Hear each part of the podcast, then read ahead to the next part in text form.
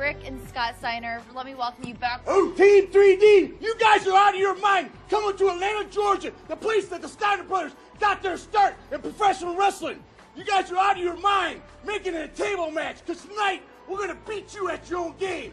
And after it's all said and done, you're going to be taking splinters out of your fat asses all night long because you got some fat asses. The only chance you have, you have no chance, but you had a chance, is if you can run lickety split. Because you can't run because you got some fat asses. And after it's done, done, we're going to have a tailgate party for all my freaks out there in Atlanta, Georgia. You wanted some, you got some. This is the big time, boys. You come down that aisle, the Steiner brothers has got something for you. Ooh, ooh, ooh, ooh, it's a dog pound. Ooh. Hi. And welcome to another episode of Know Your Wrestling. We are your hosts, Mark Sylvester. Along with me always is Loser Quest himself, Tony. Hi. and we're here to say long-time fans and non-fans why wrestling is so good. So today I thought I'll torture Tony today by showing him some amazing wrestling promos. Torture's right. It feels like I've been assaulted in many ways. I don't know what's But they, happening. but they were glorious though. You got to Yeah. see some ridiculous, but also some amazing promos. Yeah, yeah. There's, there's, they were very ridiculous to say the least.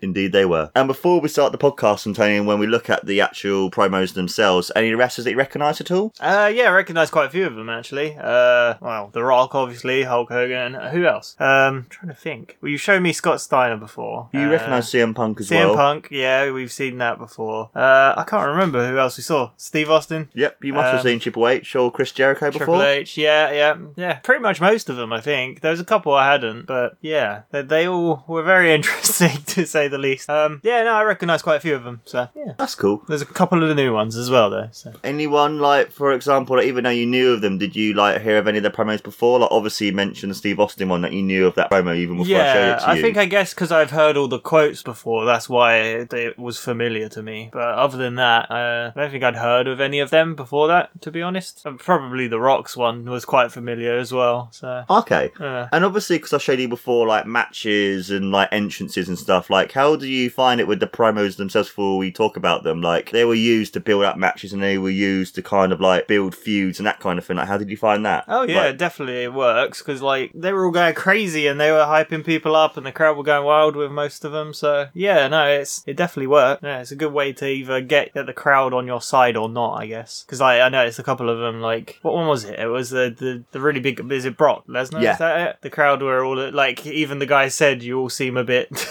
uh, shocked because they weren't they weren't cheering as much. I guess. Yeah, because when the promo happened, Yeah. it was after the streak ended, which Yeah, was so then, that like- everyone loved so much for t- Yeah. over twenty years. So and they're stuff. good to like hype everyone up or like you know shock them. I guess. So, Yeah, Yeah. because it's a really good way to either give you heat or to put you over. Because that's what happened with the CM Punk promo that you've I showed you before. That literally that promo was the promo that made everyone go like, "Fuck, CM Punk is really really good." Like of some other promos, kind of like they you can see they're good, but then that's the one that makes either the owner of the company make you be like, "Oh my god, this guy's really good," or Yeah. then it makes the fans even think you're even better than you are already, kind of thing as well. Yeah, it helps build you up because, like, I guess like the actual wrestling and the matches can make you like them so much, but then you see their personality with the talking and stuff. It helps you. Yeah, because the matches, it because basically the promos is the thing that put the, the butts in the seats, but then the wrestling is the is the thing that makes the butts in the seats come back and stay in those seats. okay, fair enough. I'm trying to use the analogy and make as much sense as I can, but you know what I mean. It's like the promo You just want to talk about them fat asses. Mark. Yeah. That's what it is. Bad asses.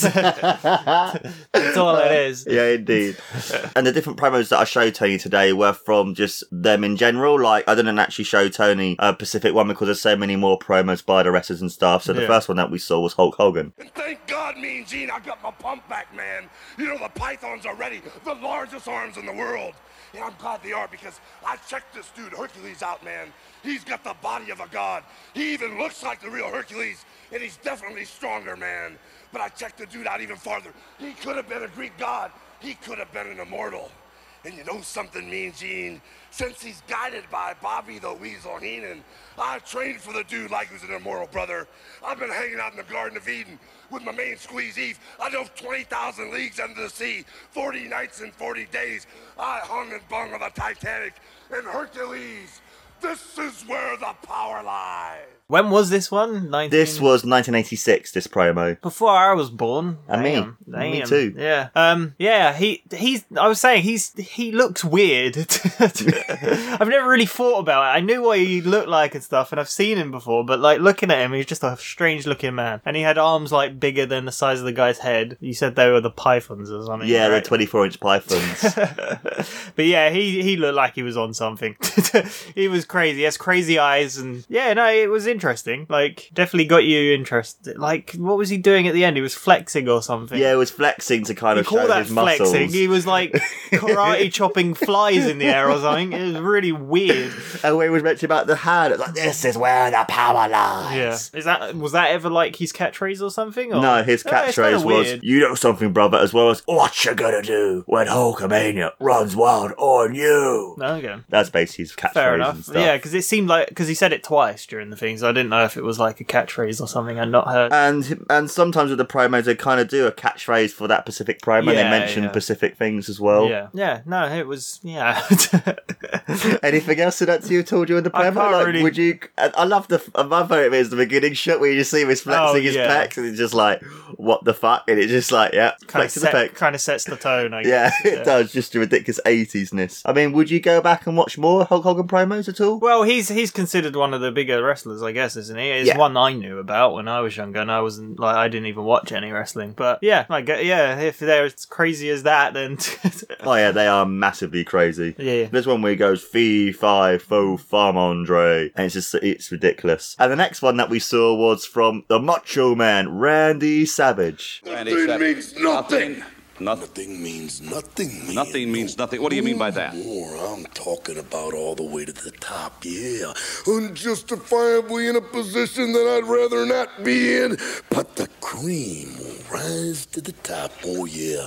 Macho Madness, yeah, has got more to offer than President Jack Tunney thinks that I got. Yeah, and I'm gonna tell you something right now. Cards stacked against the Macho Man Randy Savage in WrestleMania 3. Yeah, let me say it, yeah. Let me say it out loud. And let me point to the president of the World Wrestling Federation. The Macho Man Randy Savage is not happy with your decision, yeah. I am the cream in the World Wrestling Federation. Wait- wait a minute, and there is no doubt about it, yeah. You mean Gene Okerlund. You know that I'm the cream of the crop. He has a really strange voice. Like He has an awesome voice. It's dude. cool. I no, love his is voice. cool. It's- I'm not saying it's bad, but yeah, it's just kind of weird. Yeah, it just kind of it's a mix of soothing and terrifying at the same time. Yes, yeah. I, Yeah. I wouldn't want him reading me like nursery rhymes sleep. I would love that. I would love him to read anything to me. Too bad he passed away. Rest in peace, Macho Man. But you know, it's like When did he pass away? Like 2011? Oh, okay. Yeah. How old was he? Do you know? um early fifties. Oh, okay. He didn't die of like drugs or anything. He died because he had a heart attack whilst driving, and then obviously he hit the Ah. tree and then you know crashed. It was like really sad because he was amazing. And like, how did you find his promo? It was interesting. He's doing magic tricks or something. yeah, it was, Like, wasn't I he? He had like little like cups. It was brilliant. I fucking it. They're loved just it. appearing. 'cause Yeah. he- what was? Why were they? Why was he bringing? Because he's saying he's the because cream of the, crop. cream of the crop, basically saying he's the best, and he's like the Yeah, cream. but what did the? Are they little cups of cream or something? Yeah, basically they're little cups where you put the cream in. Like uh, McDonald's, Fair you have a little like cup cream thing, don't you? Oh, I get. I guess it was when he balanced one on his head and it dropped off instantly, and then he said like on balance or off balance. Yeah. Uh, I was like, okay. Yeah, because you can definitely tell with a lot of these promos, because obviously in the 80s ones and 90s ones, they were more ab lib and they were more Yeah. like, this is what you say. Where would nowadays, if that happened, they would have to keep to the lines. Where with that, Could they, you, you could could. they not just do what they did before and say these are the points? Like, just make sure you say those, but do Nah, whatever. no, but I mean, like, couldn't they do that? I mean, like, they could, they can. pre-record it, so then in case they say anything crazy, because nowadays I guess TV's a bit more, Yeah. a bit more strict, I guess, a bit more regulated, I guess. So uh, wouldn't they just pre-record it, and then if they say anything too ridiculous, just cut it out? Or did they pre-record it anyway? Is that Uh, a bit of both. okay? Because a lot of yeah. the time, sometimes it's just uh, a live promo in the ring, and other times they pre-record and stuff. It's Okay. it's a lot more scripted nowadays, but NXT is a lot more less scripted. But hopefully, when Triple H takes over, it will become a lot more unscripted because that's the more when the natural promos come out, and then people can actually like say what they want to say and it comes from them rather than being like a, a writer saying and it's not really much them at all. So yeah, yeah, because then yeah, I don't know. It feels more like it's kind. I know they're all kind of playing characters anyway, but like it feel a bit more real if they're just talking rather than someone creating that character for them. I guess if you get what I mean. Yeah, I get what you mean. Yeah. Yeah. I mean, in a sense, sometimes, but then again, it's with even, even with the gimmicks they're giving them, but it's kind of like what they do with the gimmick. Like, Oh, look yeah. at as we mentioned before, the Undertaker. Like that's the gimmick that people would you would never think it would work, but because Mark Calaway did such a good job with it, he was able to make it work, it and Yeah. for over twenty five years. So Yeah. yeah. How did you find going back to Randy Savage? Like he's amazing. Oh yeah. Well, yeah, it goes back to his voice. It's just kind of I don't know. It's weird. I, I like it. I do like it, but it's just strange to me. I don't know why. Something about it. It's very soothing, but I I'm very scared at the same time. So it's like he's luring me in, and I don't like it. so, We love you, Macho Man. and the next one that we uh, looked at was Dusty Rhodes. First of all, I would like to thank the many, many fans throughout this country that wrote cards and letters to Dusty Rhodes, the American Dream, while I was down. Secondly, I want to thank Jim Crockett Promotions for waiting and taking the time because I know how important it was. Starcade 85 it is to the wrestling fans, it is to Jim Crockett Promotions. And Dusty Rhodes, the American Dream, with that wait, got what I wanted. Ric Flair, the world's heavyweight champion.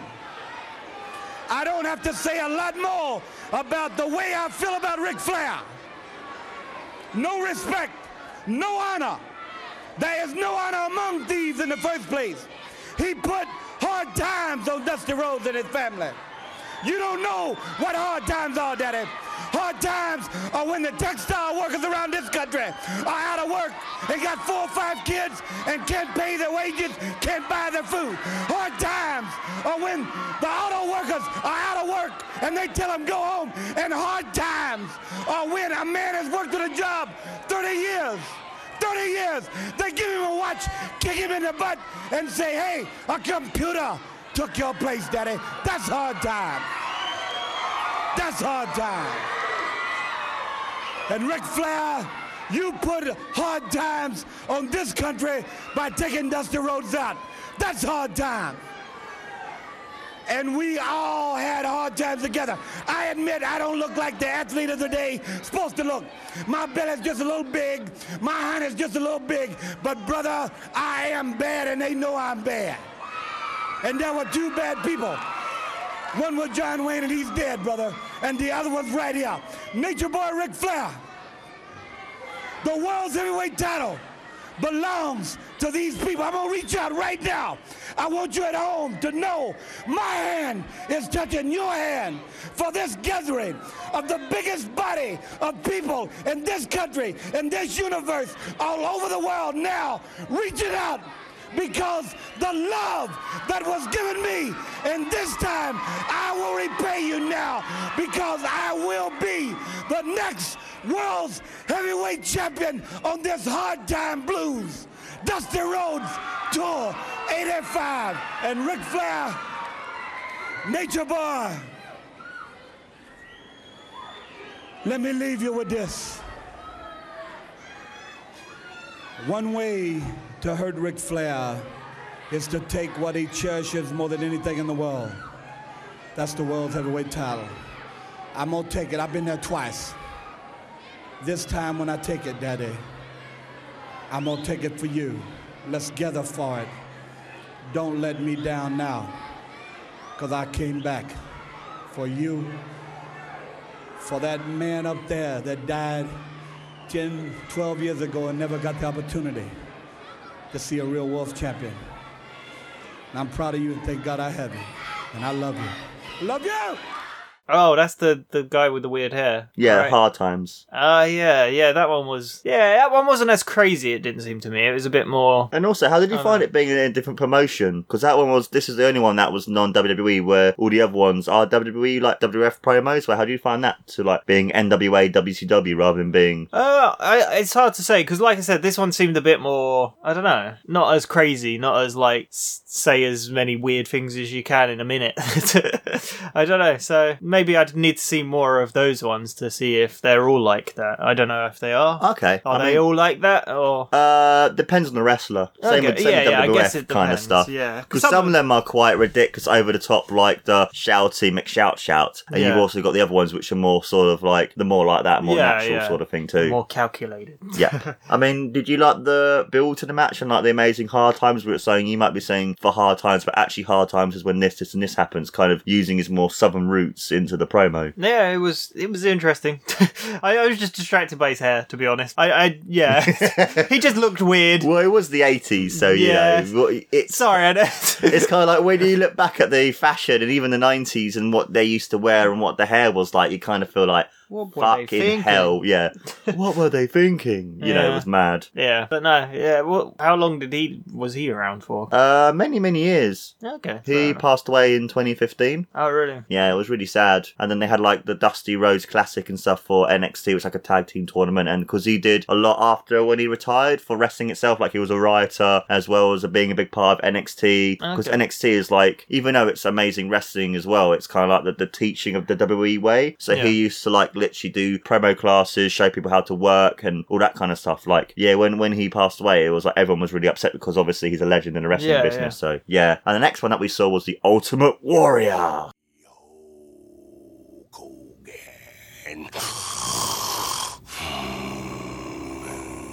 have a question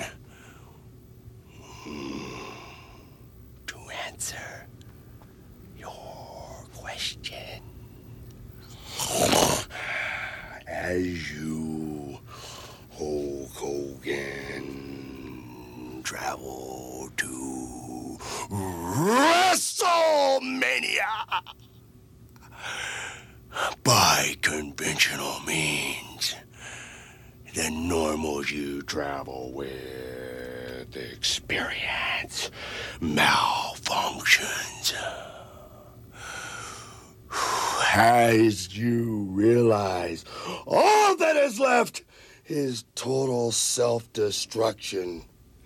Do you, Hulk Hogan, show self pity? Do you, Hulk Hogan? Try to reason why. Do you, Hulk Hogan, try and comfort the normals that have even more fear than you? Or do you, Hulk Hogan, kick the doors out? Kick the cockpit door down. Take the two pilots that have already made the sacrifice so that you can face this challenge. Dispose of them, Hulk Hogan. Assume the controls, Hulk Hogan. Shove that control into a nosedive, Hulk Hogan.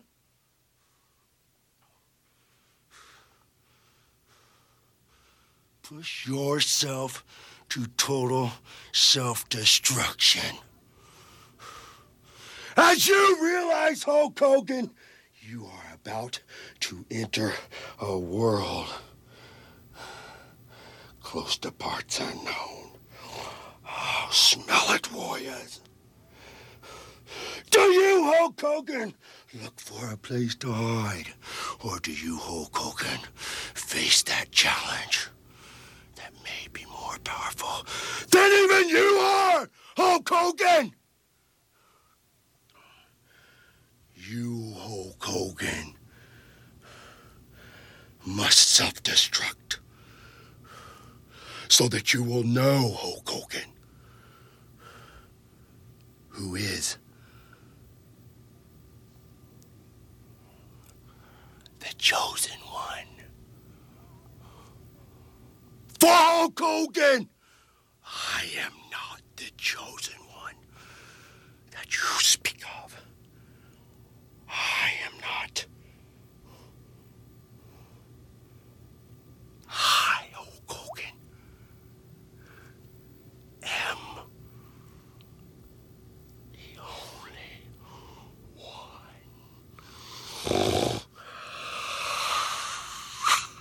Was that the really heavy breathing dude? Yes. He's friggin' weird. I didn't like him. He's creeping me out and he's staring into my soul. he was a strange man, Mark.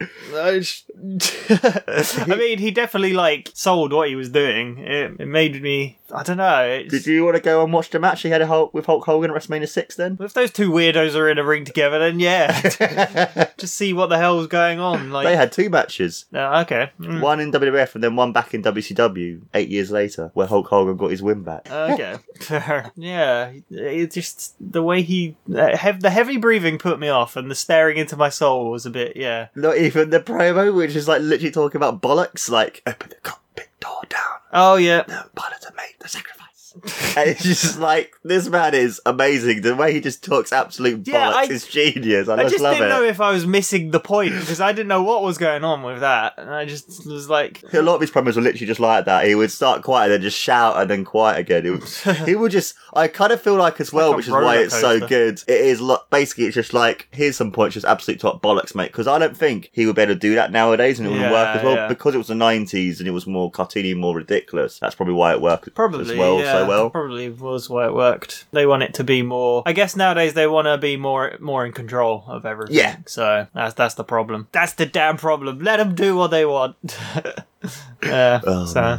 I just the thing I love about this promo is also in the other ones. It's just the ridiculousness of it as well, and just Mm. and it's just like one of those things where it's just like I liked in a way showing you different promos where you can see the ages and you can just see how like ridiculous they were and just how over the top and how like this is what you this is what people are like. Oh my god, did you see that promo by the Ultimate Warrior? Because it made you interested in the match. Yeah. to be like you know. It was great stuff, as well as Ultimate Warrior passed away in 2014. what did he die of? Uh, just a heart attack. Uh, oh, did he? Okay. Sad. They how how many of these? Like you said, quite a lot. A few of them. Uh, four or five of them. Hmm. And the next one that we saw was Ric Flair. Let me just say, after Vito distorting the belt to proclaim me the real world champion, I'm going to tell you all with a tear in my eye this is the greatest moment in my life.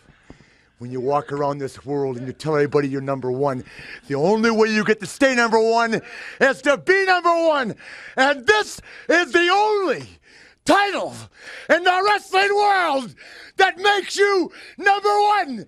When you are the king of the WWF, you rule the world. Think about it like that, Mr. Perfect. Guys, the brave. Woo! Oh, yeah, that one was weird. he had weird hair as well. he ju- every time I looked at him, he reminded me of friggin' Ben Stiller. Do you Really? know the actor? Yeah. Yeah, how? It just looked like him. I don't know if it's in a film. He has the same sort of hair or something. Maybe I'm just going crazy.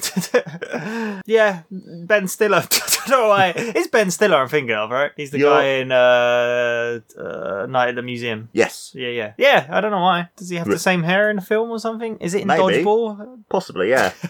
yes, it might be because he, he was like the Yeah, more, it he was basically reminded- like a wrestler. Yeah, in that that's why I was thinking it kind of reminded me. But yeah, it was a weird. The, the weirdest part of the whole thing was when the guy told the a person to put his cigarette out or something. Yeah, I oh, was like, Mean "Wait, what?" Yeah. What's going on? So I guess someone had like just lit a cigarette in the background or something, like behind camera, and it just it kind of felt like out of character. Well, not character, I guess, but you know what I mean. Yeah, I know what you mean. like, yeah, it was oh, kind of like okay, it wasn't. It wasn't in the world of kayfabe. Yeah. But yeah. Did you like his promo at all? Because I really, I really like that promo. It's it's all right. I thought he's- they he's were all very strange, and like the two guys behind him, they seemed I don't know. They they seemed quite scripted to me. I don't know if they were making up what they were saying, but it seemed a bit I don't know. okay. Not as real to me. Maybe that's just me. I, I might be reading it wrong, but I don't like them.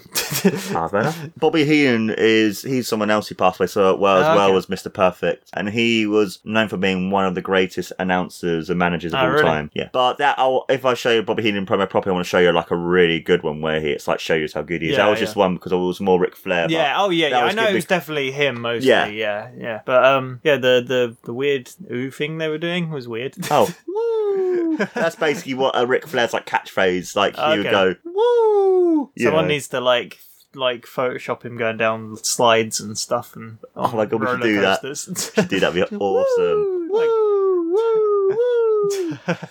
And then the next one that we saw was Rowdy Roddy Piper. I do exactly what I want to do. You say I'm insane. I say thank you very much. Adrian Adonis, do you think I'm insane?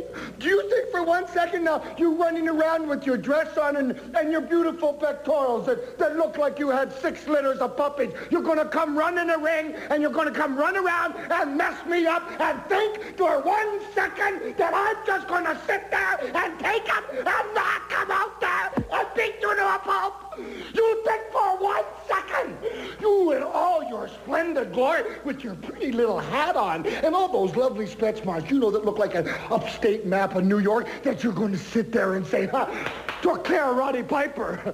Listen, I'm a man. You think something, little something like a knee injury is going to hurt me or stop me, huh?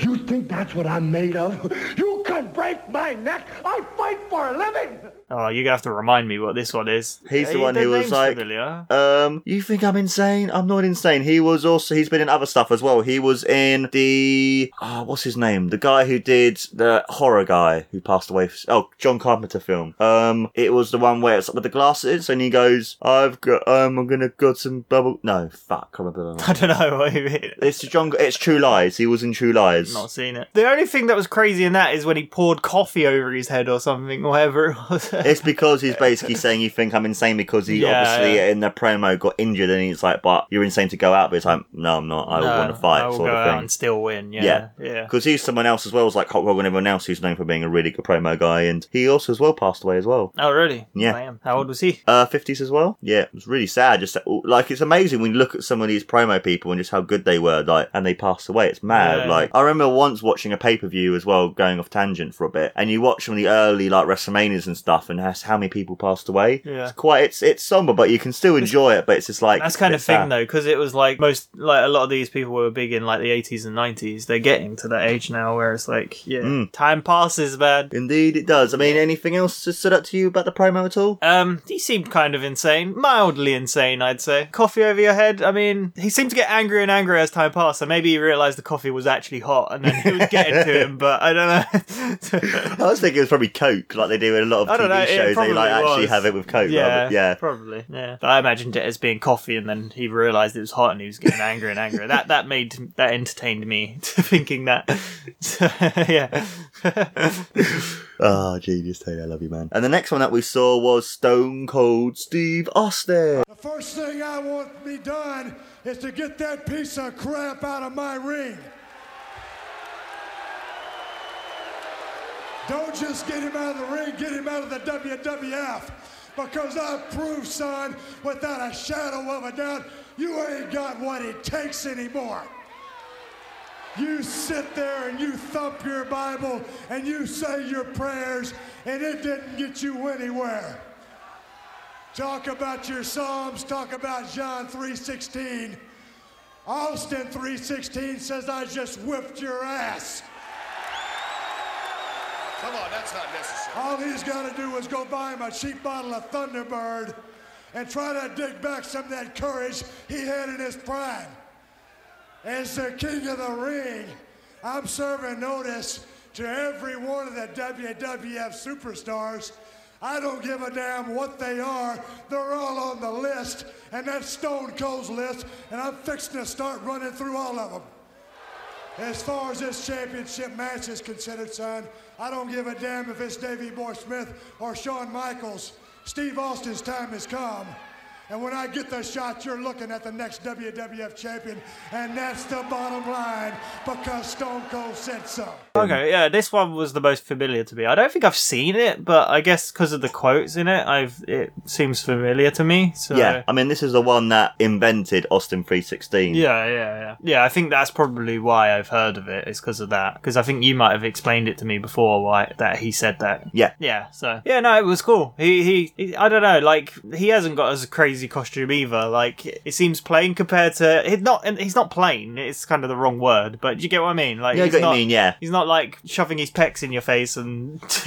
But also at that at that sort of time, that was when wrestling was becoming a lot more different, a lot more not Yeah. real, but a lot more adult and a lot more different. yeah, I get where- what you mean. Yeah. Yeah. They weren't like crazy caricatures, I guess. No, But, and it um, was more like themselves but turned up to eleven rather than being a, a character. If you know Yeah, what I mean, you know, like you wouldn't see Ultimate Warrior was still around, but you wouldn't see him as much as you would do like an Austin or The Rock, because they're Yeah. more based on themselves, sort Yeah. of thing. So yeah, I mean, for me, I think it's one of the best promos ever, and it just shows you just how amazing that ab libbing actually is for wrestling. Where he thought that on the fly, he was told this guy made a, a prayer use of someone new, go out and make a promo after you won it, and it was like, okay, John three sixteen, Austin three sixteen, and Mm. then because of that, it then became one of the biggest things in wrestling in general. Like when Yeah, you see, like, I'll be honest, if someone goes to me, Mark three sixteen, I would instantly think of Austin. Yeah, Whenever yeah. Think of John or anything, I instantly Austin because of how big it became. How big was like he as a wrestler before that promo? Was he still quite big before that? I- Uh, he was he wasn't big, but he was kind of building himself up the card. Okay, yeah. Like at, at that point, he was more of a mid carder sort of wrestler, and then because of that promo, Did that and then like, uh, build him up? yeah, yeah. and then WrestleMania 13 in the match I showed you where he uh, double turned Bret Hart with the blood down his face and passed out. That's the ma- that was the match that then made him go like even higher and higher. Okay, yeah, I So, can yeah. see, yeah, yeah, I can see that happening.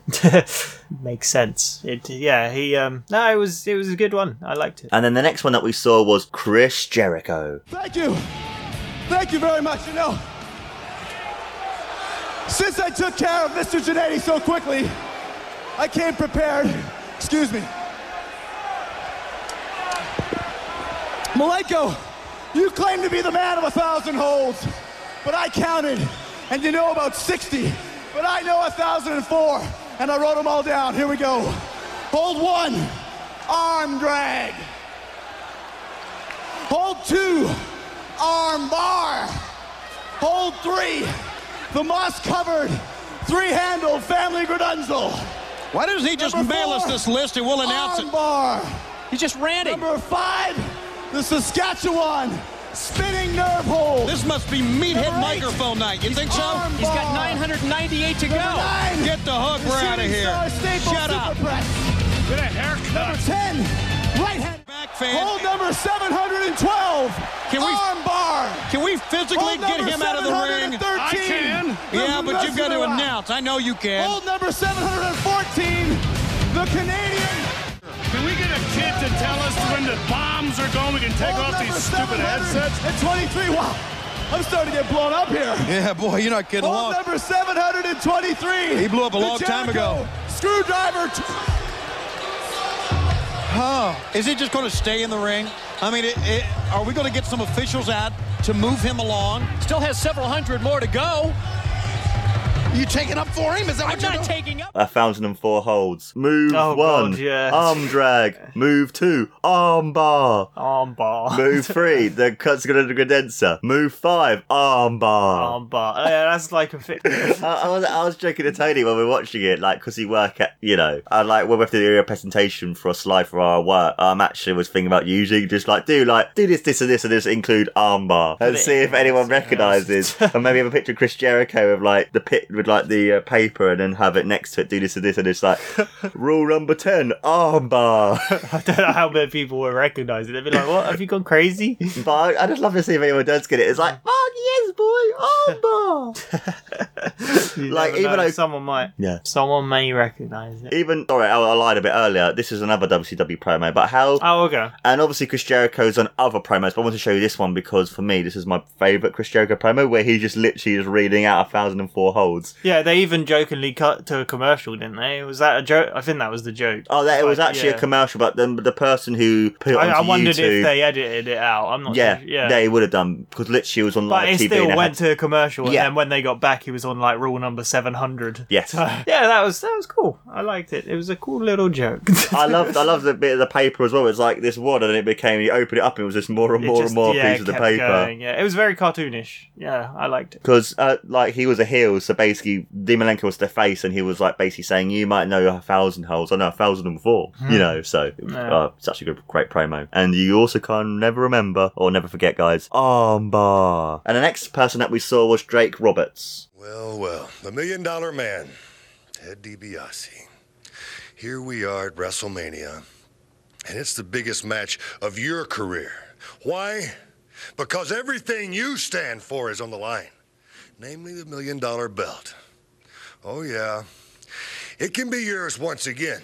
You see, all you have to do to get it back is go through Damien and me. But you see, Damien and I don't forget. We remember all the times you made people grovel for your money. These were people far less fortunate than you. People who could use your money for essentials. And what did you do? You made fun of them. You humbled them and you humiliated them. Well, now it's my turn. I'm going to make you beg, DiBiase. You are going to get down on your hands and knees. This time, you'll be the one that's humbled. This time, you'll be the one that's humiliated. And this time, you will be the one that grovels for the money. And how appropriate that the money you grovel for is your very own. A victim of your own greed, wallowing in the muck of avarice. Oh, who? Jake Roberts. Jake Roberts. I don't remember this. He guy. was the quiet guy who was uh, WrestleMania six, going like, "You think you know you want people to do this for you? You have to go and beat me and my snake." I don't remember this one, Mark. Don't you? Uh, Yeah, the guy with the snake. Do you remember Jake Roberts at all, then, Tony? I kind of remember. oh, him. Yeah, he was very calm compared. Yeah, he was very calm compared to everyone, and he has crazy hair too. I think I was distracted by his hair. You seem distracted by a lot of people's hair these days. I know. It's just they all got crazy hair. I can't help it. I just think the coolest thing about him as well is the fact that because he was so calm and like the way he did his promos, that he just stood out. Yeah, Everyone else oh, was yeah, more yeah, like yeah. back in those days. Everyone was very much shouting, shouting, Yeah, definitely, shout, yeah. shout. But he was very calm, and he only shouted when he emphasized something. He didn't just shout the whole The whole promo. f- yeah, yeah. You no, know. that definitely made him stand out. Yeah, like you said, because he was calm the whole time. It um, it's, it felt very different from the other ones, so it stood out a bit more. Even though I forgot it, but you know, it does stand out. But then like, again, I did show you 15. It's so probably why I of- forgot because I just remember the sh- I was abused by the shouting, so you know I'm having flash like flashbacks trying to block like, it all out. Feel like the shout, big, big shout shouts. Yeah, I know what you mean. I mean, like, did you find as well the fact as how he was able to build the match and stuff were really good as well? Yeah, like, would yeah. you watch maybe potentially more of his promos I've as not well? actually heard of him before, so like I don't. He, he's a very famous wrestler who, at one point in his life, had a really bad downturn. Was addicted to drugs, okay. pain, like obviously painkillers, addicted to alcohol and all that sort of stuff. And then he went and did DDP yoga. Him and Scott Hall, another one who was the same kind of uh, thing, happened to him, like addicted to drugs, addicted to alcohol, Ah, okay. and then they cleaned up their lives. Fair enough. So yeah, You can always turn it around somehow. hmm It's really good as well that he's able to do that, and because of that, he's now in the Hall of Fame, and like WWE now want to work with him again. And it's like just re- That's did cool. really well for his career and his life. Yeah. And the next one that we saw was Mankind. I, I thought we, we talked about this when I said I don't believe in doctors. I believe in the body's ability to heal itself. If there's something wrong with my mind, I think I'd be the first one to know. Don't you think that it's about time in your life where you looked squarely in the mirror and accepted the personal responsibility for who you are? Don't you believe that you yourself have caused and brought on all these problems? I think it's time for you to maybe start doing your damn job. I think it's time for you to end this facade of journalistic integrity. You know what you tell the people week in and week out? You say, look at mankind. I don't even know if he feels pain or, or maybe maybe he likes pain. You see, you're a powerful man, Jimmy. You have got the ability to reach a lot of people, to spread the truth, and you neglect to do it. Let me ask you a couple of questions. What is it about pain that I love? You see, I feel just like every other person. You see that? It hurts. Is it when I can't get up? When my little boy says, Daddy, I want to play ball, and I can't do it? Is that where the fun starts? Is it where a doctor injects a 12 inch needle into the discs in my spine so I can wrestle one more day? Whoopee! Let the party begin! I can't believe you sit here and ask me those questions. Do I bring it on to myself? I haven't done a damn thing to you. All you've done to people is mislead them and let them think that I'm having the time of my god life when I'm in pain. Don't you look at me with that smug look. You make me sick. A man of integrity. I want to smack you.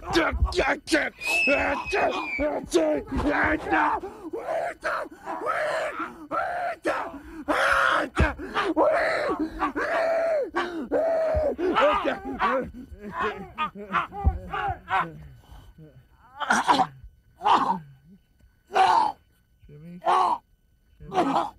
Jimmy. Jimmy. Jimmy. Jimmy. Help.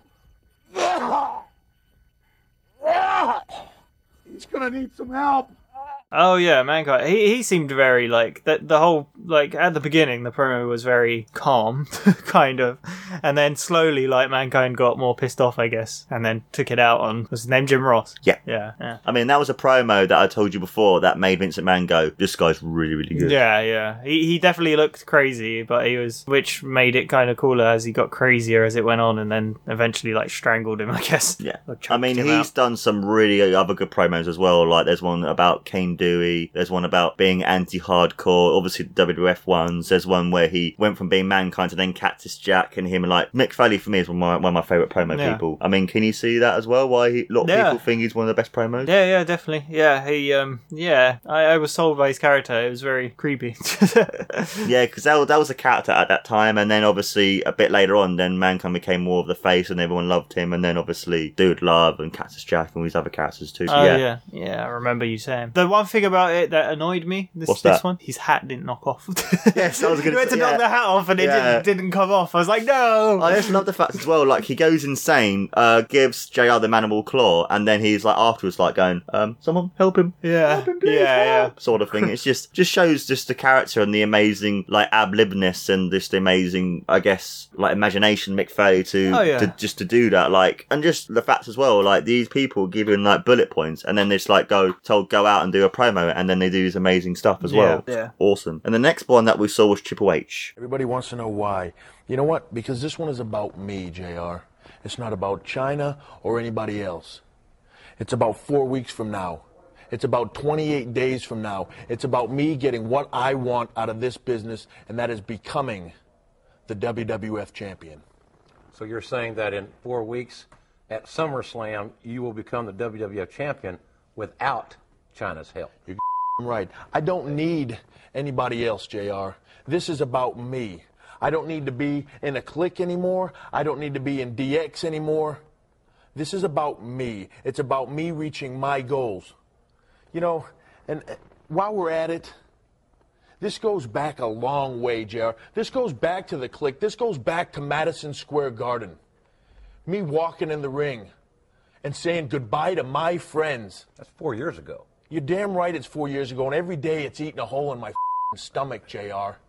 Every single day. Watch your language a little. What, you, you want me to shoot with this interview? I'm going to f***ing shoot with it. I'm going to tell you how I feel, whether you like it or not. It's about four years ago, Madison Square Garden. I walked to the ring to say goodbye to my friends Kevin Nash, Scott Hall, Shawn Michaels. Who got punished for that, JR? Me. I did. You know why? Because you didn't have the. Nobody in the office had that to do it to anybody else. They did it to me. Why? Because I was the easy one. I was the one that would take it. Good old Triple H, he'll rise to the occasion later on. Don't worry about it. He'll come through. We can take care of that now, punish him, get rid of that. He'll come back later. Well, you know what? That makes me sick in my stomach. Every time I look at you guys, it makes me sick to think what you did to me, holding me back. You guys talk about being students of the game. I am the game, JR. There is nobody that eats, sleeps, or breathes this business more than me. And now it's my time to prove that to the world. SummerSlam is my time to take what is mine, and that is becoming the WWF champion. Oh yeah, He was a sit down interview yeah, with Jim Ross. He seemed very quiet at first. I thought he was going to choke Jim Ross as well. I was waiting for it. I was like, is he going to do it? And then, and then before we watched it, I saw the title of it, and I was like, what? Does he actually swear during it? But they block it out, don't Yeah. Yeah. so he seemed angry. Yeah, because this is basically the promo that kind of same with Austin three sixteen kind of made him into the more sort of Okay. upper card main Yeah, eventer. yeah. And because this was basically at the beginning of his like not super styling, but like the build to then become a main Okay. eventer sort yeah, of thing. Well, he see, like from what I gathered, he was angry that he wasn't being shown off as much, is it, or Yeah. represented as much, I guess. So And then he was basically saying that because he was the lowest on the card, he got punished, but everyone else didn't. And then he was saying like, "I'm the fucking game. Like I'm the best. I'm like the best in this business. Like I am the business." Sort of thing yeah, as well. yeah, I eat, breathe, and sleep it. That's yeah, what he said. basically, yeah. That's what a lot, lot. That's what a lot of them say. And like the, to him, the, the WWF ti- or WWF, WWE, whatever we want to call it, title is like to him the be all and end all. Doesn't care about Yeah. anything else. He just wants that belt. Fair enough. Yeah. Because that's one of the things that I kind of feel like they miss nowadays, except for certain wrestlers, is just the importance of a belt. Like, because a lot of the times the champion loses and it's very 50 50 in the booking, but back in the 80s and 90s, the belt was literally the be all and end all, and everyone wanted to be the champion. I mean, Yeah. back in the 80s and the 90s, especially, like, the champion was a champion for maybe longest four or five years, just Okay. about a year or so. It was Yeah. like, yeah. But nowadays, it depends on who they book and stuff. Like, sometimes they might be the champion for like a month, other times might be the champion Oh, for a week. Yeah, I was wondering about that, like, because um, I don't know if they were talking about the the other one they were saying about the streak. I don't know if they were talking about the championship. What was No, it? uh, basically the streak. It's just is- his winning. It's just his matches. winnings at Okay, WrestleMania. Yeah, yeah. I was wondering if they still done like long streaks like that or not. Anyway, with, Uh, they haven't done it for a, they haven't done it for a while. Yeah. But because of that happening, I remember watching the um streak and when it ended and actually nearly being in tears because I grew up with it and it's like Yeah, it's yeah. like part of my childhood. And when it ended, literally the room died, the um stadium died. Like literally everyone was just like. Oh. And there's a famous meme of a black guy with like "Say Yes" shirt, just looking like like literally. Oh my god! It was. I think was, I've seen that uh, that gif. Maybe. You, uh, it's been around. every- I think there's one where it was like next to Sp- uh, Patrick, the SpongeBob meme as well. It's like Yeah, that, I that know- I was, know that was used as a massive meme that even non-wrestling fans used it as well. Fair enough. Anything else you want to mention about Triple H? I mean, can you see how then he became even bigger and bigger and bigger and bigger and bitter? What I gather Bigger. is you've you've got to become bitter and angry, and then when you do, you become big. So just get just just play it cool for a while, and then all of a sudden just lose your shit.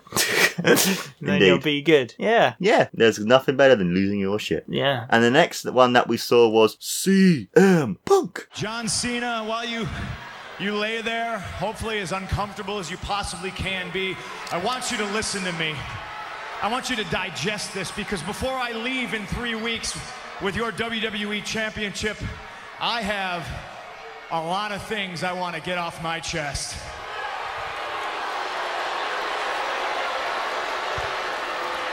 I don't hate you, John. I don't even dislike you. I do like you. I like you a hell of a lot more than I like most people in the back. I hate this idea that you're the best. Because you're not. I'm the best. I'm the best in the world. There's one thing you're better at than I am, and that's kissing Vince McMahon's ass.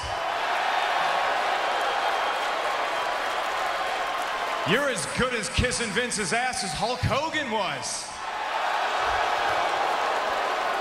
I don't know if you're as good as Dwayne, though. He's a pretty good ass kisser. Always was and still is. Oops, I'm breaking the fourth wall. I am the best wrestler in the world. I've been the best ever since day one when I walked into this company, and I've been vilified and hated since that day because Paul Heyman saw something in me that nobody else wanted to admit. That's right, I'm a Paul Heyman guy. You know who else was a Paul Heyman guy? Brock Lesnar. And he split, just like I'm splitting, but the biggest difference between me and Brock is I'm going to leave with the WWE Championship.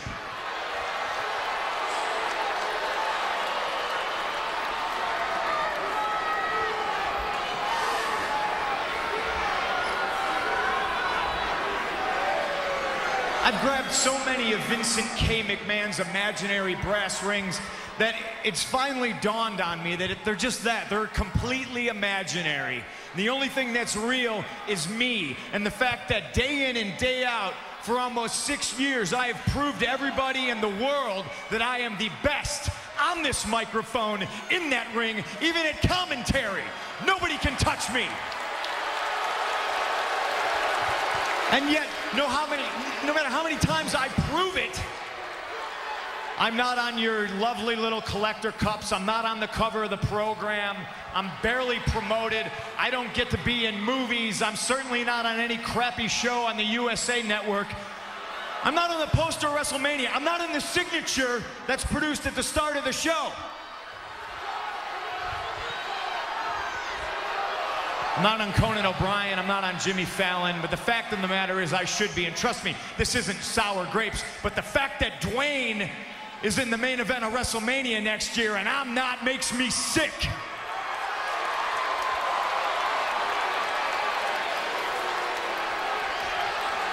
Oh, hey, let, let me get something straight. Those of you who are cheering me right now, you are just the biggest part of me leaving as anything else. Because you're the ones that are sipping out of those collector cups right now. You're the ones that buy those programs that my face isn't on the cover of. And then at 5 in the morning at the airport, you try to shove it in my face so you can get an autograph and try to sell it on eBay because you're too lazy to go get a real job.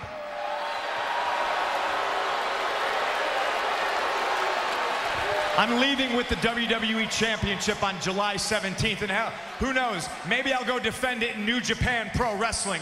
Maybe I'll go back to Ring of Honor.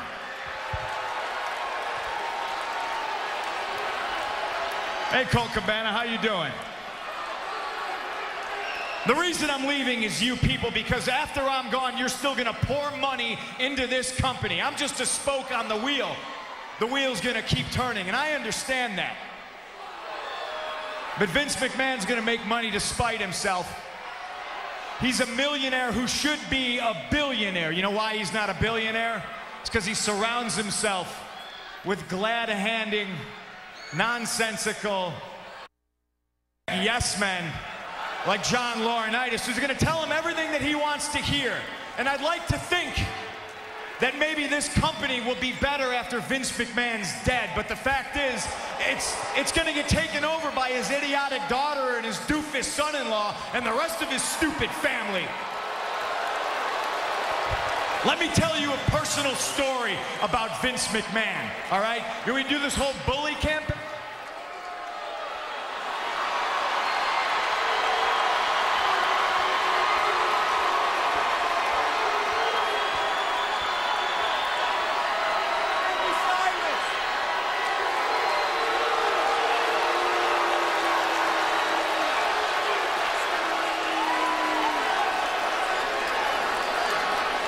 Yeah, so I've seen this one before because I think we watched a match before because it was Yeah, him versus. yeah, because it was um, the basically the build up to the match, and Yeah, yeah. how do you define this one? Because this one was literally where he was annoyed with the company, wanted to leave, and that sort of stuff, and then they were like, "Nah, we'll use this for the storyline, keep it in case." That's what I'm saying. See, you get angry and then you get your way. It's And like then basically life. they were like, just met, say whatever you want, and we'll give you eight minutes. And it was like, and then Punk just went, yeah, sure thing, and just did that amazing promo because Mm. that was this was the promo that even before back in Ring of Honor and other promos that he did, like there's one where he's talking about like being straight edge, and obviously it's about not doing drugs, uh, not smoking or not drinking alcohol, and it's like literally just saying how he's better than everyone, and like I don't need this stuff to be happy. I'm I happy being me. it. Yeah, yeah. Because that's that's a good thing about being straight edge because it's one of those things that is you can either be a really good face or a really good heel because of it. Because Okay. obviously 180 with that saying like you don't need drugs to be cool. You can you can just be cool being you, or you can Yeah. or you can be like you don't need drugs to be uh, to be good. You should just be yourself and like look down on people as well. It's really good and Okay, yeah. It's just this is the promo that made everyone go like fuck. CM Punk is really really really really amazing sort of thing as well. So yeah. Like I said, yeah, like I said, it's you get angry at them,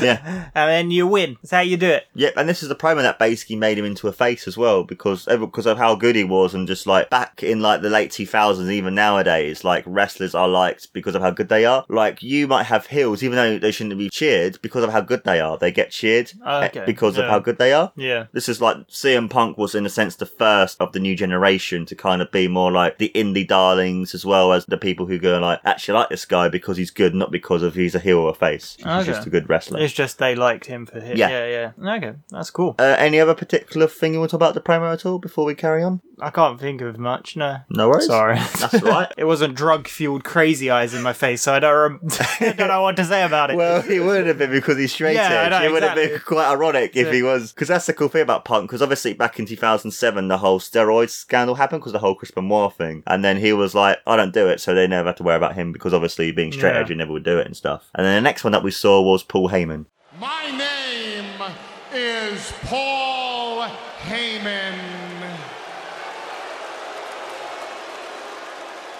And it is the greatest privilege of my career to serve as the advocate for the beast incarnate, Brock Lesnar.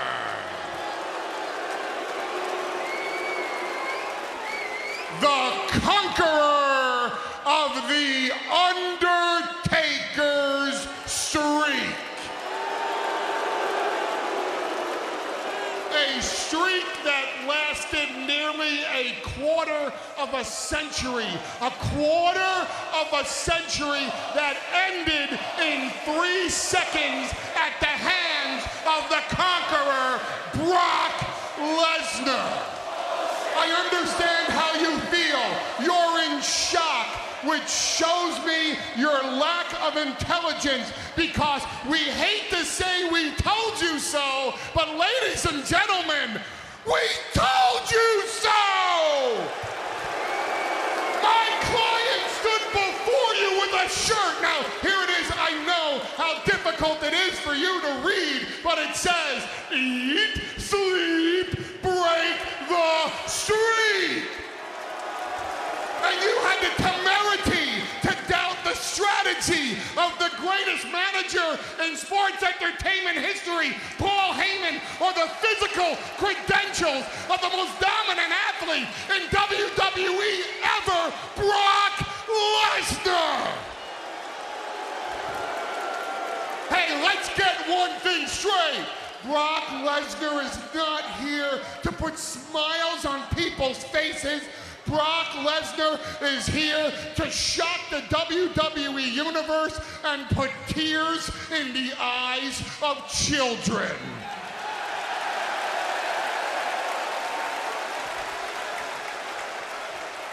But now that you know all the headlines, let's go a little bit off page and shoot from the hip, shall we? Five seconds after walking through the curtain at WrestleMania, The Undertaker collapsed. And as all the, oh, I know you don't want to hear this story, do you? It's a little too real for you.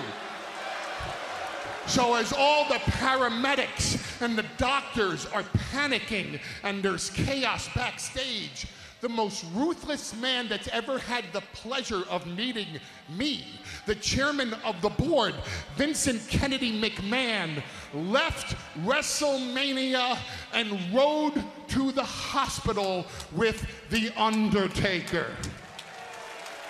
The Undertaker is being treated today for a severe concussion. He came this close to a broken neck, this close to a cracked skull. And the greatest thing The Undertaker ever did was not getting his shoulder up on that third F5 because if he did, he would have had a broken neck. Brock Lesnar would have cracked his skull. Brock Lesnar was prepared to beat on The Undertaker to such a degree that the complexion of this television show would have changed tonight because Brock wasn't done until the streak was dead.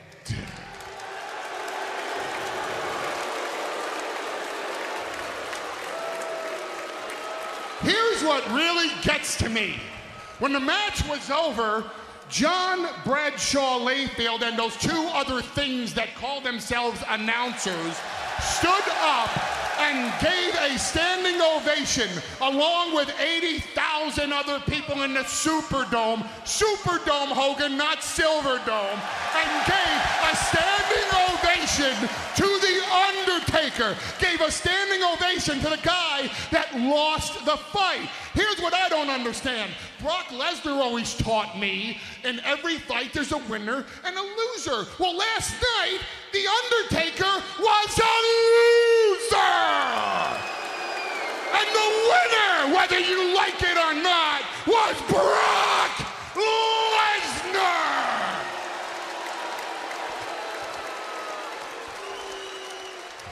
But since this is supposed to be the wildest crowd of the year, you should all feel empowered because each and every single one of you is exactly like every single member of that WWE locker room.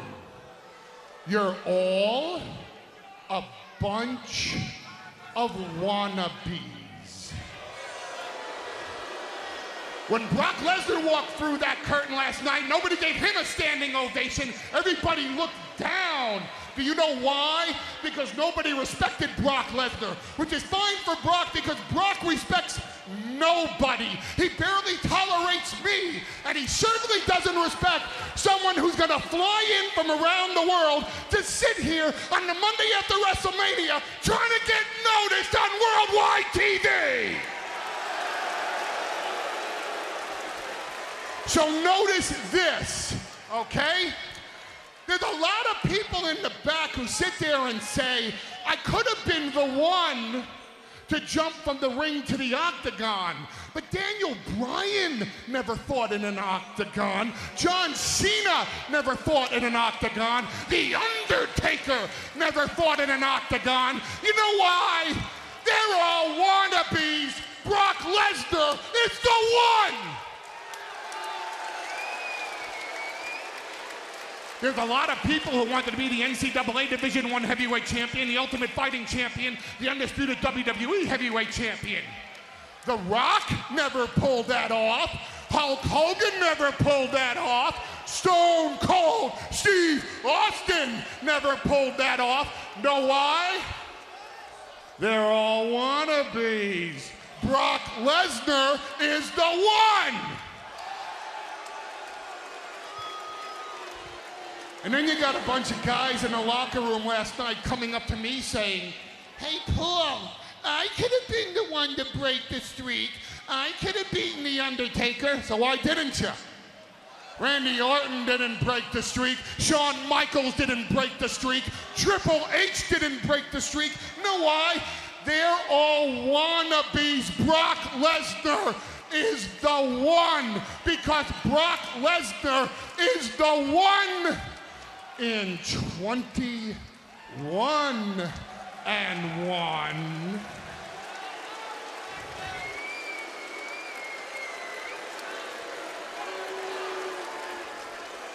I'm sorry. Are you saying what to me? Oh, I forgot who you are, so I'll say it slowly for you. Brock Lesnar is the one in 21 and one.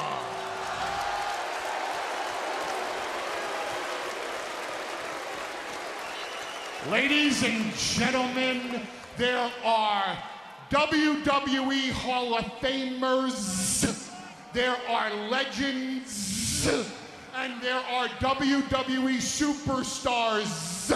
And the key to that is that they're all plural. They're all lumped together, and then there's only one that stands head and shoulders above the rest on a platform of his own.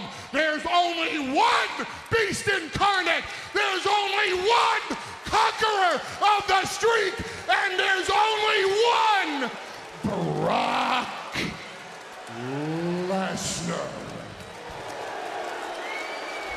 So Paul Heyman. Paul Heyman, he was the one who was going Brock Lesnar. conquered." Oh, okay. you know, yeah, basically, yeah. this is the promo that even though there's so many other great Paul Heyman promos, I want to show you this one because it was like literally the day after the streak ended, and Yeah, yeah. Oh, okay, yeah. So yeah, because like when you said the name, I was like, that's not very wrestler name, and it's it just sounds strange. But um, yeah, because like Brock Lesnar didn't say a word, did he? No. He just kind of looked there, l- looked just intimidating. intimidating, bouncing Yeah. around, just like yeah, yeah, so like you said, like this one was a bit different because like the whole crowd was basically quiet, but they were a bit more. I don't know. They were shocked, like like he said, I guess. So And also, Paul Heyman is such a good. I think he's one of the only like advocates or people who speak on the microphone who literally just goes on ad libs. Is he someone as well that you might look back at more promos that he done? does he do a lot of promos then? Yeah. For? Is it He all is for lit- Brock Lesnar there? Yeah, Okay, he's yeah. he was he was also with Punks who did that. He was also the owner of ECW who did a few promos for that. He's also was an announcer for. He was the guy who was with Jim Ross WrestleMania 17. Okay. Where I showed you TLC two and the Stone Cold Rock match. He was the announcer with Jim Ross Okay. and stuff. So yeah, Yeah, no, yeah, really, he was good. definitely like he he got his point across good.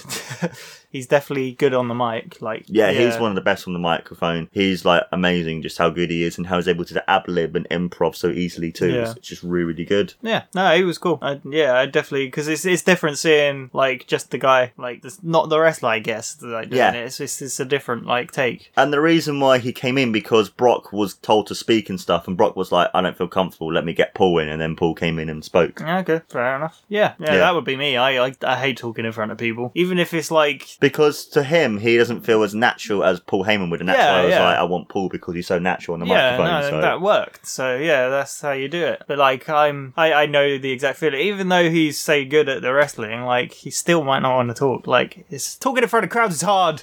it is, yes, it's horrible. It is. But then again, when I when I have to do announcements in front of people, I just think I'm like doing a promo in a sense. If you do like certain announcements, Fair. because then I'm like I'm doing a promo to a to a crowd of people. So in a sense, that's how think of it. Think of it this way. Think of it like you're doing like not telling people something. You're like doing like a promo because I guess. you know might be I don't know might be easier. Just don't threaten them or say they're fat or. yeah. And then the next one that we saw was The Rock. Finally, The Rock has come back to New Jersey.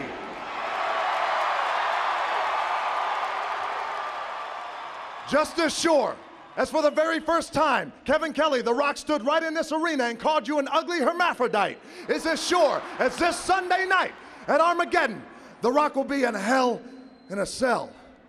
This is going to be the most brutal match The Rock has ever been in. The dangerousest match The Rock has ever been in. The Hell in a Cell. And it doesn't matter, Kevin Kelly, what you call it. Whether it's called a Hell in a Cell, a Rage in a Cage, Penis in Uranus, the only thing that matters is that The Rock is going in this Sunday night to do exactly what he does best lay it to smack it down and get back The Rock's WWE title.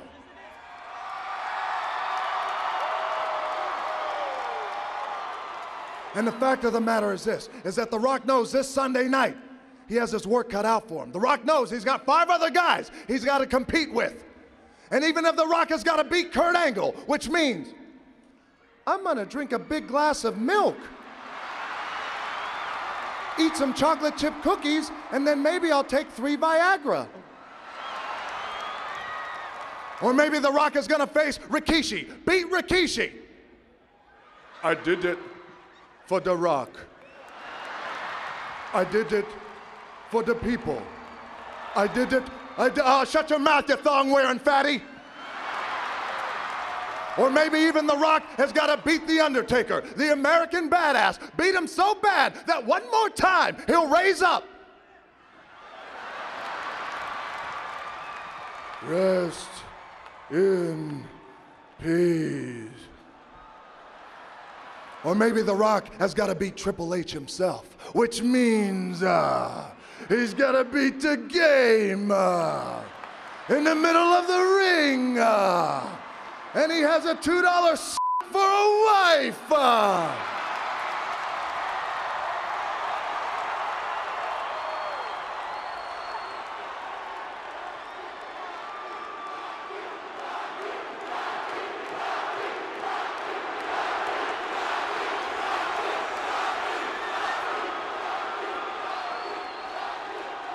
Or maybe The Rock has got a beat.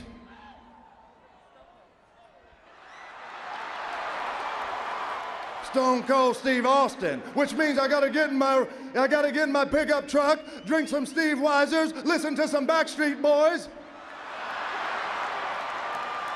And that's the bottom line, cause the great one said so.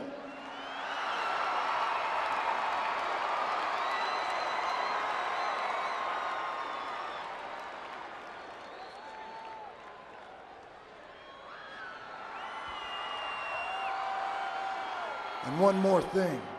This Sunday night at Armageddon, The Rock is going to do all he can to win the WWE title. If you smell what The Rock is cooking. Ah, The Rock. I don't know who that is. who?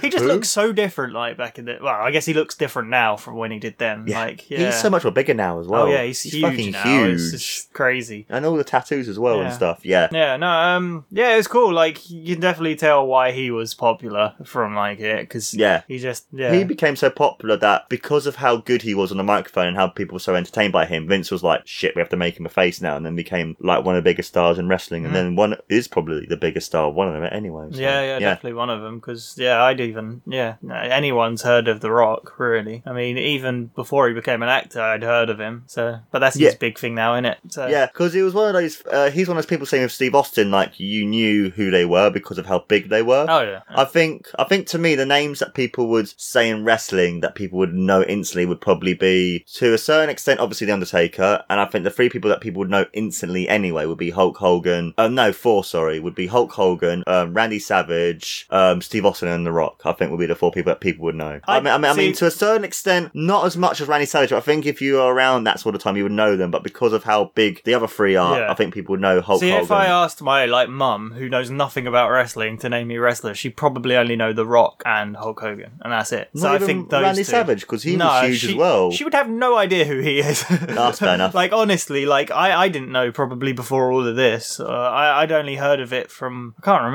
I think Game Grumps had a mod in Skyrim for it. Yes. and that's how I heard of him. I was like, who? Like so that that yeah, from a perspective of being outside wrestling, I think The Rock and Yeah, because it just shows, just in a sense, how big Macho Man was. That when he passed away, even people that you would never think would have liked wrestling put up Yeah. saying "Rest in Peace" because of how you know. Well, I mean, you also he was in um, Spider-Man One, the original Spider-Man, not the Amazing Spider-Man I don't Spider-Man remember Homecoming. Spider-Man one. he was Bonesaw, the Oh, wrestling bit. Remember this? You don't oh, what at the beginning in the wrestling? Oh, okay. Yeah, that was Macho Man Randy Dude, Savage. I can't even remember. It's been such a long time since I've seen that film. But uh, the Rock's one was really cool because, like, um, he was doing impressions of everyone as well, which I thought was really cool. I even build got up that, the yeah. Armageddon uh, in a Cell. Do you want to Oh, watch? what did he call Penis and Uranus? Yeah, oh, yeah, Venus Yeah. and Uranus. Oh, I love that. yeah, no, it was good. And we were taking the piss out of everyone, like going Triple H, I am the gamer. and you know, Yeah. Rusty. And it's like, yeah, oh, brilliant. I love that promo. It's yeah, one it of my was favourites. Cool. Yeah, it was good. See why he went on to become an actor. Yeah. With such classic lines as Penis and Uranus. and also as well, like, even though he has so many other great promos too, it's just like you can show anyone a rock promo when he was like from late ninety nine to like two thousand two when and even nowadays. And it just shows just how good he was on the microphone. Yeah. And then the last one that we saw of the many wrestlers that obviously do great promos was Scott Steiner. Threats are part of wrestling, you know. But you gotta look at the person that's making the threats. This fat son of a bitch is challenged all of us, has been world champions before, been in this business 15, 20 years, and this fat son of a bitch is gonna challenge us all out. Just calm down, calm down, okay? All right? He's fat! I, to I'm gonna. forget about this. I don't care if Let's he don't. rationalize I'll make him bleed. My boy. My fucking boy, Scott Steiner. It was weird. Fat asses. I've seen like Ma- Mark showed me these before, but like as in not remixes, but people have done edits of them, and yeah, um, he's crazy, and he's crazier than all of them, basically. Yes, he is. Yeah. He's literally there's a really funny video which is Scott Steiner versus the English language, and it's just literally these people just doing promos. I love. I had to show Tony two promos promos, like the two best ones, like one from Bound for Glory, which is the fat asses, and also the mass promo, which I think for me is probably my favorite promo of all time. The maths one. Yeah. Just makes no damn sense. It doesn't. It's like You're just chucking numbers everywhere. I know this is like, the promo that if anyone says to me, "Mark, show me a wrestling promo," just to show them the ridiculousness of why wrestling is just so funny and popular, I would show them this promo. It is pretty pretty crazy. Did you want me? What are you gonna read it, or you get me to read I was it? gonna get to, I was gonna get Tony to read it, and then we're gonna carry Where on. is it from? Uh, Uh, from the top. Yep, you from the top to you at sacrifice. Okay, right. I'm not going to do a crazy voice or anything. I'm just going to talk it normally, so then it probably sounds even crazier. You know, they say that all men are created equal, but you look at me and you look at Samoa Joe and you can see that statement is not true. See, normally, if you go one on one with another wrestler, you got a 50 50 chance of winning. But I'm a genetic freak, and I'm not normal. so you got a tw- 25% at best at beat me. To beat me, I guess. then you add Kurt Angle to the mix, your chances of winning drastically go down. See, the freeway sac- at sacrifice, you got a 33 and a third chance of winning, but I got a 66 and two thirds chance of winning because Kurt Angle knows he can't beat me, and he's not gonna even try. I'm running out of breath. so Samoa Joe, you can take your 33 and a third chance minus my 25% chance, and you got an 8 and a third chance of winning at sacrifice. What the hell? But then you take my 75% chance of winning. If we was to go one on one and then add 66 and two third percent, I got a 141 two thirds chance of winning at sacrifice. See, Joe, the numbers don't lie, and they spell disaster for you at sacrifice. That is the fucking best promo of all time, in my opinion, just because it's just ridiculously hilarious and ridiculous. Simple maths. That's all Yes. it is. I know the, the best bit. I just love the woman just looking like, "What the fuck?" She's like, and, you, "Wait, and and what?" you even see Peter Williams just going like, "What's he saying?" What's he And also the fat ass as well. But then he- he like he also like kind of nods along and agrees with him with his Yes. maths. So yeah, I think it's because it's like I can't really say like Scott, you're talking bollocks, mate. It's just I just love it, and the and the fat ass as well as well. We're talking about you know you'll be fighting us when we started our wrestling career in Atlanta, Georgia, and you want to fight us in your own game, but you know you have to get spin oh you fat asses. he's just fucking. He's amazing. He is. He is. He is so good. Like, can you see why I love to show people uh, his promo? Just Yeah, and, like yeah. even reading it, you were like, what the fuck? Well, it just made no sense. I was my brain was telling me not to read it because it made no sense, but I just carried on. And... I really want to do a Scott Steiner episode as well. Just show you a match and then just show you his promos. Because I think for me, Scott Steiner is just his promos are the best. When was he like biggest? I guess, or when? Was... Um, he was around late eighties to literally nowadays. Oh, okay, fair enough. Is he still going then? Uh, yeah, he's still going. Like, doesn't wrestle as much nowadays, but he was yeah. Fair enough. And then basically he started off as like just a tag team with the Steiner brothers with Rick Steiner, and then he became the heel with them. He became Big Papa Pump, and then he just became that more and more and more. Fair enough. I think the reason why he didn't work in WWE because he wasn't that. Like he wasn't just the insane like guy who just says fat asses. I also love the one as well that I showed you before where they talk about, you know, Fred Zapata wrestling, you know, about Samoa Joe and it's like, you know, he can't beat us. Like, come on, calm down, Scott. He's fat. Oh like- yeah, yeah. yeah, like he's just he's just amazing. I just love him. Like he's so He good. so out of control a bit. he, he- he is. It Which just- is what made it good, though. That's the point. Like when you're saying they're a bit more scripted, like nowadays, would he get away with saying stuff like that? Uh, obviously in TNA, the other promotions that he's been a part of, he can Yeah. because it's not scripted. But in WWE, he wouldn't be able to Yeah, at all. yeah, that's- and which is what is one of the things that makes Scott Steiner so good is just those ridiculous promos. Yeah. I mean, look at all the different promos and stuff, and obviously I made you read the Scott Steiner one because it's just fucking amazing and hilarious. Like, is there any like what promo stood up for you the most, and which promo and even a wrestler would you go at and look more of his promos too? What out of all of them? Yeah. Apart from Scott Steiner or including him? And if you want to It'll probably include be him, him. It'll probably be him, to be honest, just because it's just so weird. it's so crazy. It makes no sense, and I want to torture my brain some more. I guess. Anyone else at all? Uh, I can't. Who else can I think of? I mean, I can't really think. The rest just kind of creeped me out, Mark. Not even Ultimate Warrior. You wouldn't want to see any of his more. Like, no, his heavy breathing freaked me out. Probably Randy Savage then. yeah, Randy Savage is really cool yeah, as well. that would probably be the one because, like, like I said, he's luring me in with that voice. He does. Have, he does an amazing voice. Yeah. Oh yeah. Yeah, that's probably the one. Yeah. Otherwise, the rest just kind of, I don't know, they're creepy. Even Hulk Hogan with the eyes. It's Yeah. like, Look into the power of the, the Hulkster. The power. yeah, yeah. You know. He's- Well, you know something, Mean Gene. He's he's hair. Have you seen that Hulk Hogan weird. appeared in an episode of um, American Dad? Did he? I've never Yeah. seen American Dad, but yeah, I guess he's kind of gone off the radar now, hasn't he? So- yeah, I think after the whole racist thing and the Yeah. whole Gawker thing, even though he won, kind of, you know. yeah, he he won over Gawker, didn't he? Yeah. Yeah, which now they're out of business now, aren't they, Gawker? Uh, yeah, I believe so. Yeah. Because I remember it was really weird. They were asking him about his penis, and he was saying how Terry Bollea has a different penis than Hulk Hogan does. But it's like, but you're the same fucking person. How the fuck do you have different penises? What?